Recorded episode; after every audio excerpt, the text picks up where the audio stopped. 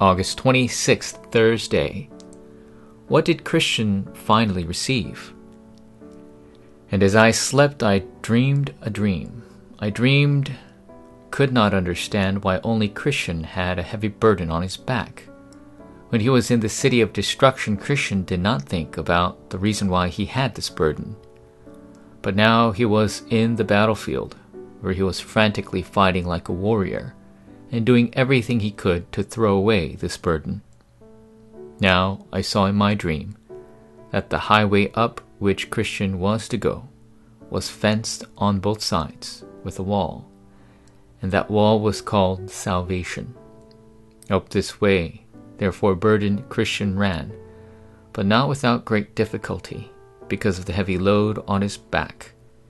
He ran on thus until he came to a place where there was a hill. And upon that hill stood a cross, and a little below, at the bottom, was a sepulchre. So I saw in my dream that just as Christian came up to the cross, his burden fell off his shoulders and back, and began to tumble, until it came to the mouth of the sepulchre, where it fell in, and I saw it no more. Christian was shocked. He didn't do anything other than just look at the cross and he was set free from his burden. He witnessed this scene with his own eyes, but he could not believe what he had just seen. Shocked, he stood there speechless, but it was a sure fact that the heavy burden was no longer on Christian's back. Finally, what Christian had so longed for had taken place. He was set free from sin. The Lord Himself will fight for you Deuteronomy chapter 3 verse 22. You shall not fear them, for it is the Lord your God who fights for you. The reasons why God has allowed you to take a difficult journey in the wilderness is to imprint the covenant and give you the blessing of the tabernacle, temple, and church. What is imprinted during the wilderness will surely be relayed to the next generation and become answers that will move the age then what are the answers that God has prepared? Number one, the answer of rightfulness. Crises and sufferings are opportunities to enjoy your status and authority and experience the blessing of the throne. In other words, the Lord God will fight for you and break down darkness.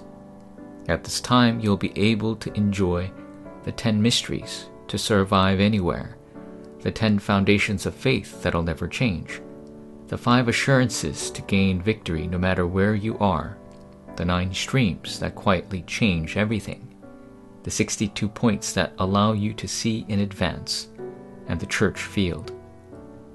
Number two, the answers of inevitability and absoluteness.